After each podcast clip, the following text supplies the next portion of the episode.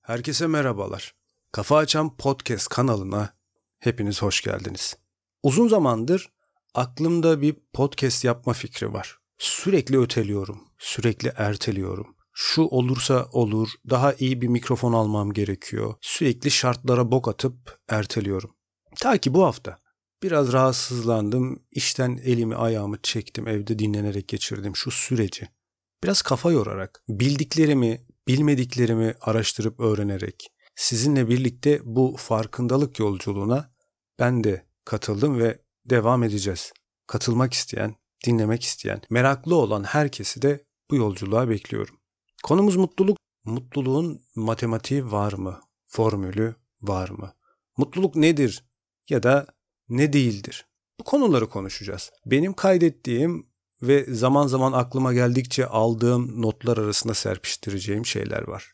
Tüm dünyada ve kültürlerde ortak olan altı temel duygu vardır. Bunlar öfke, mutluluk, korku, tiksinme, şaşkınlık ve üzüntü. Bu duyguların gösteriliş biçimi farklı farklı olsa da herkes temelde bu altı duyguyla doğar. Bugün bu altı duygudan biri olan mutluluğu konuşacağız. Hazırsanız kaynaklarla başlayalım. Kaynaklar psikolog Dilara Pepedir'in Mutluluk nedir, ne değildir makalesinden bir alıntı yapacağım. TDK'nın mutluluk tanımına başvurup Doğan Cüceloğlu'nun Kendini keşfetmeye, zorluklarla başa çıkmaya var mısın kitabındaki iki yerden alıntı yapacağım. Şimdi bunlara girmeden önce benim dünyamdaki mutluluk nedir? Ben mutluluğu kendi kelimelerimle nasıl ifade ediyorum? Gelin bir buna bakalım. Bütün diğer saydığımız altı temel duygu gibi mutluluk da geçici bir şey olduğuna inanıyorum. Anlık bir şey. Mesela birden güzel bir haber alırsınız ve hemen modunuzu değiştirir. Hemen bir sevinirsiniz. Mutlu olursunuz. Sevdiğiniz bir takıma bir oyuncu gelir, mutlu olursunuz. Uzun zamandır beklediğiniz bir yerden bir haber gelir, mutlu olursunuz. Çocuğunuz olur, mutlu olursunuz. Keyfiniz yerindedir, dışarıda güzel bir güneş, böyle tatlı esen bir rüzgar vardır. Mutlu olursunuz. Keza mutsuzluk da böyle ani tepkilerden ortaya çıkıyor. Şarkılara bile konu olan kara haber tez duyulur dediğimiz cinsten haberler vardır. Kötü bir haber alırsın birden çok üzülürsün. Çok büyük tepkiler verirsin. Bir haber alırsın stres olursun. Bütün duygu durumlarının geçici olduğunu fakat geçici olan şeylere kalıcı anlamlar yüklemeye başladığımızda işler değişiyor. İşte o zaman sadece hep mutsuz olduğumuz gözümüze batmaya, mutluluğun da hiç olmadığını sorgulamaya başlarız. Şimdi bütün duygulara bir gözlemci olarak baktığımızda sadece onun bünyemizde yaşadığımız duygu durumu, ruh halini gözlemleyerek yaşadığımızda iyileri de kötüleri de aslında yaşanması gereken ve gelirken de beraberinde vermek istedikleri bir mesajın olduğunu görmeliyiz. Belki de her duygu durumunun verdiği bir mesaj ve bu mesajdan almamız gereken bir ders var. Şimdi TDK'ya baktığımızda bütün özlemlere eksiksiz ve sürekli olarak ulaşmaktan duyulan kıvanç durumu, olgunluk, saadet, bahtiyarlık, saadetlilik olarak tanımlanmakta. Peki bu herkes için geçerli mi? Değil. Çünkü açıklamada da diyor ki şimdiye dek sayısız değişik tanımları yapılmış görece ve göreli bir kavramdır diyor. Dolayısıyla herkesin mutluluk denildiğinde farklı anlamlara geldiğini görüyoruz. Mutluluk hazla çok karıştırılan bir şey olduğunu da burada söylemekte fayda var. Haz çok kısa bir sürede hemen sahip olmak istediğin şeye sahip olma dürtüsüdür aslında. Bazen sevdiğin bir araba, bazen sevdiğin markanın bir ayakkabısı, bazen bir elbise. Bunlar aldığımızda mutlu olacağımızı zannediyoruz ve aldığımız, sahip olduğumuz şeyleri çok çabuk normalleştirip nötrleştiriyoruz çok çabuk bir şeye sahip olma durumuna adapte oluyoruz. Dolayısıyla bir arabanız olduğunda 4 gün sonra ortalama böyle bir şey çıkıyor. 4 gün sonra hemen yıllardır arabanız varmış gibi bir ruh haline bürünüyorsunuz. Ve sizin için artık o sıradan duruma geliyor ve bir sonraki şeyi istemeye başlıyorsunuz. Sürekli tüketim toplumu bu bahsettiğimiz kapitalist düzende sizden sürekli satın alarak var olmaya teşvik eden bir olay var. Dolayısıyla siz sürekli var olmak için aldığınız şeyler sizi zamanla yok ediyor. Psikolog Dilara Pepe'dir. Gerçek saf mutluluk dışsal koşullara bağlı olmadan gelişen bir durumdur diyor. Koşullara bağlı mutluluk olgusu ise bağımlı düşünce ve yaşam stilimizi teşvik eden bir kavram olarak kendini sürdürecektir. Mutluluk asıl saf haliyle hiçbir şeye, herhangi bir başarıya, servete, kariyere sahip olmadan sahip olunan duygu durumudur diyor. Yani bahsettiklerimizden bağımsız bir şekilde hissettiğin ve birden gelip içine böyle yumuşacık yapan o sıcacık his. İnsanın aklına hemen şöyle bir soru geliyor. Peki nasıl mutlu olacağız? Burada Doğan Cüceloğlu'nun kitabında o kadar çok güzel anlatılmış ki bu alanda pek çok araştırma var ve her yıl 5-10 yılda bir yine uluslararası çalışmaya daha literatüre giriyor ve bu çalışmalar bize şunu gösteriyor. Yaşla mutluluğun bir alakası yok. Yani ya gencim kendimi çok iyi hissediyorum. Oh ben mutluyum demek gibi bir şey yok. Cinsiyetle mutluluğun da alakası yok. Kadın olman ya da erkek olman mutluluğun önündeki bir engel değil. Bir şey daha var. Üçüncü madde. Görünüşle yani güzel ya da çirkin olmakla mutluluğun bir alakası yok. Yani kilolusun, değilsin, boyun kısa, uzunsun. Ee, bir sürü çok etkeni ortada kaldırsan ya da eklesen dahi bu mutluluğu etkilemiyor. Çünkü görünüş ya da iyi ya da çirkin, güzel ya da çirkin olmakla mutluluğun bir alakası olmadığını söylüyor. Dört, zeka seviyesiyle mutluluğun alakası yok. Eğitim düzeyiyle de mutluluğun bir alakası yok. Yani şunlar olursa ben mutlu olurum dediğimiz hiçbir şey buna bir etken değil arkadaşlar. Gencim mutluyum diyemiyorsun. Kadınım erkeğim mutluyum önünde bir engel değil. Görünüşle ilgisi yok, zeka ile ilgisi yok, eğitimle ilgisi yok. Peki neyle alakası var? Onlar da şöyle açıklıyor. Gelir belirli bir miktara ulaşıncaya kadar önem teşkil ediyor. Mesela ABD'de o zamanki çerçeve içerisinde kişinin yıllık geliri 60 bin doların üstüne çıktığı zaman ister 1 milyon dolar kazansın ister 10 milyon fark etmiyor. Peki mutluluğun neyle alakası var? Aile ilişkileri mutluluğun aile ilişkilerinin sağlıklı ya da sağlıksız oluşuyla çok yakından bir ilişkisi var. Belirli bir miktar bir miktara kadar gelir seviyesi demin de bahsettik mesleğin ve yaptığın işin senin için anlamlı olup olmaması. Yaptığın iş sana anlamlı geliyor mu? Yaptığın işi anlamlandırıyor musun?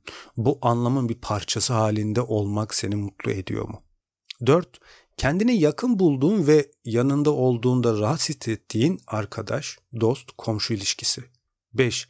Cesur ve bağımsız biri misin sorusuna kendi gözünden verdiğin yanıt. Kendi gözünde var olma cesaretine ne kadar sahipsin?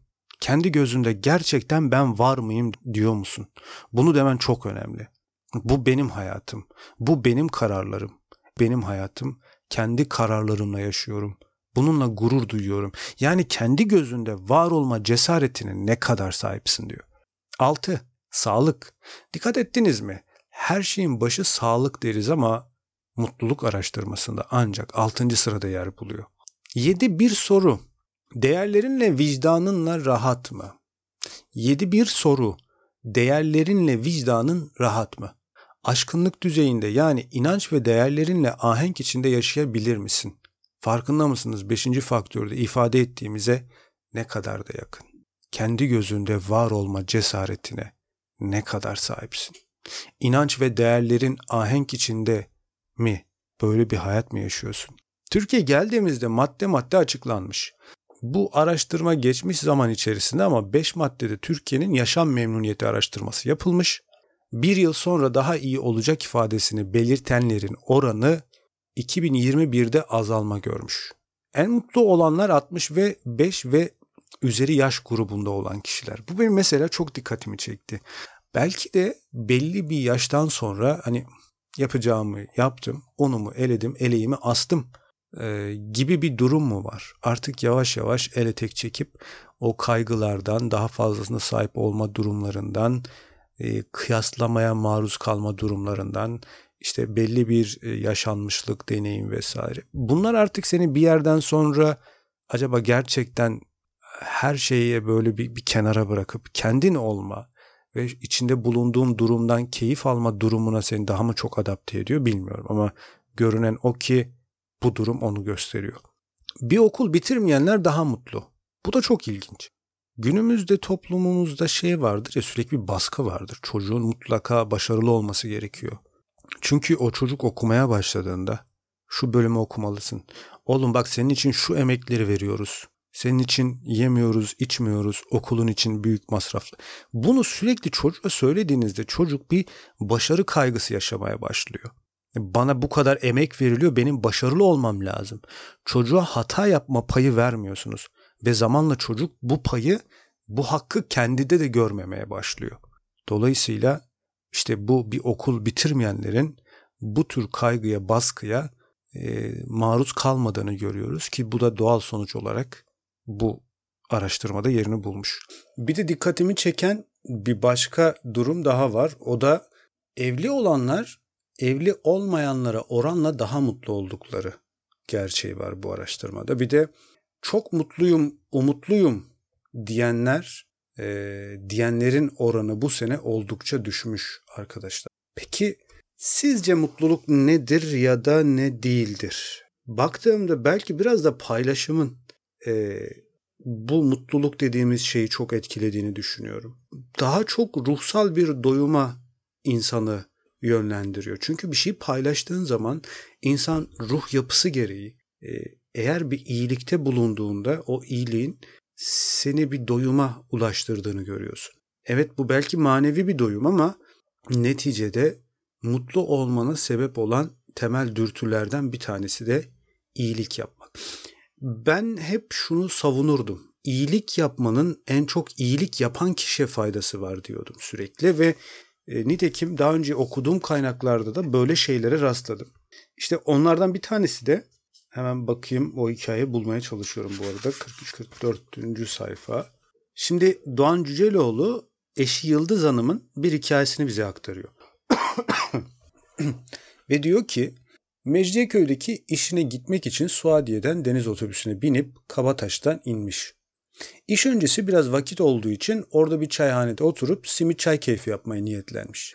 Derken birden kuşlar etrafını çevrilmiş. Bu durum Yıldız'ın hoşuna gitmiş ve onlara simidinden küçük parçalar atmaya başlamış. Kuşlar durur mu? Hemen çoğalıp Yıldız'ın etrafında halkalanmışlar. Yıldız da şöyle düşünmüş. Şu an kuşları besliyorum ya, sanki onlar benim kuşlarımmış gibi oldu. Bu his hoşuna gitmiş. Sonrasında yine bir gün erken erken vardım Kabataş'a diye anlattı bana. Bu kez bayağı açım iki simit aldım. Çünkü birini tamamen kuşlara atmak niyetindeydim. Aynı yere oturdum. Kendi simidimi yerken diğerini de kuşlar için ufak ufak parçalıyor. Önüme yiyordum. Ama bu sefer gelen giden yok. Sağa sola attım, sola attım. Kuşlar gelmedi. Bir hüzün çöktü içime diyor. Bu sefer anladım ki mutlu olmam için benim simidimin olması yeterli değil onları paylaşacak kuşların da olması gerekiyor. Buradaki ince mesajı bazen almak gerekiyor. Bana iyilik yapma fırsatı verdiğin için sana teşekkür ederim diye bir tasavvufta terim var. Bana iyilik yapma fırsatı verdiğin için teşekkür ederim. Ne kadar anlamlı değil mi? Paylaşmak. Belki biraz da dinginlik, biraz da o doğayla, sadece kuşlarla değil. Çünkü muhteşem bir ekosistem var ve biz bu ekosistemin bir parçasıyız. Evet her şeyden üstün yaratılmış olabiliriz ama bir parçasıyız. Çiçekler, ağaçlar, rüzgar. Dolayısıyla içinde bulunduğumuz her şeyle temas halindeyiz. Belki bu içinde bulunduğumuz durum e, şu çağda çok zor. Betonarme şehirlerin içine sıkışmış, doğadan bir haber yaşıyor. Bir yandan da sürekli bizi kıyaslamaya maruz bırakan sosyal medya bildirimleri, sürekli uyaranlar, belki de kendimiz iç, kendi içimizden bizi dışlıyor. Dolayısıyla o eski e, doğayla bir bütünlük halini maalesef bulamıyoruz. Hangimizin ya da İstanbul'da yaşadığım için belki şu anda beni nerede dinliyorsunuz bilmiyorum. Ama İstanbul'da toprağa basmak çok zor. Yükselen binalardan artık gökyüzüne de bir set çekmiş durumdalar ve artık gökyüzüyle de ilişkimizi kesecekler. Saadettin Ötken ve Kemal Sayar'ın Gönül Sedası podcast serilerinde daha önce dinlediğim ve dinledikçe de ya evet gerçekten de öyleymiş dediğim konular vardı. İşte onlardan bir tanesi de buydu. Ee, insanlar eskiden daha uzun düşünmek için kendileriyle baş başa kaldıkları zamanlarda gökyüzüne bakarak ya da uçsuz bucaksız bir çöle bakarak ya da o sınırsız ve uçsuz bucaksız denize bakarak, ufka bakarak bir düşünme serüvenine başlarlardı. Kapalırlardı ve düşünürlerdi. Fakat artık günümüzde maalesef bunlar içinde bulunduğumuz yer için çok zor. Dediğim gibi belki doğaya daha yakın olduğumuzda o kendi insani dürtülerimizi, o mutluluğun ne demek olduğunu, bir ağacın yaprağındaki muhteşem esere baktığımızda ya da bir çiçeğe baktığımızda onunla köprü kurup bu sanatın arkasındaki sanatçı ile olan ilişkiye baktığımızda mutluluğun, huzurun çok daha önemlisi, huzur dediğimiz duygunun içimizde yarattığı o dinamik hissi belki yaşarız. Ve bugün burada noktalarken mutluluk mevzusunu hazır bahsetmişken iki tane Kızılderili atasözüyle bugünü kapatmak istiyorum. Dur dinle, hep konuşursan hiçbir şey duyamazsın. İnsan tabiattan uzaklaştıkça kalbi katılaşır. Efendim, geldik podcast serisinin mutluluk bölümünün sonuna. Hemen kafa açan bilgiler Instagram hesabını aktif hale getirdim. Oradan ulaşabilirsiniz. Paylaştığım bölümler, bölümlerle ilgili görselleri paylaşıp sizden gelen mesajları varsa düşünce ve e, eleştirilerinizi de yazabilirsiniz.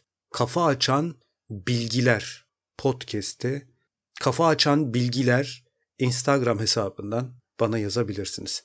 Bir sonraki bölümde görüşmek üzere. Kendinize çok ama çok iyi bakın. Allah'a ısmarladık. Hoşçakalın.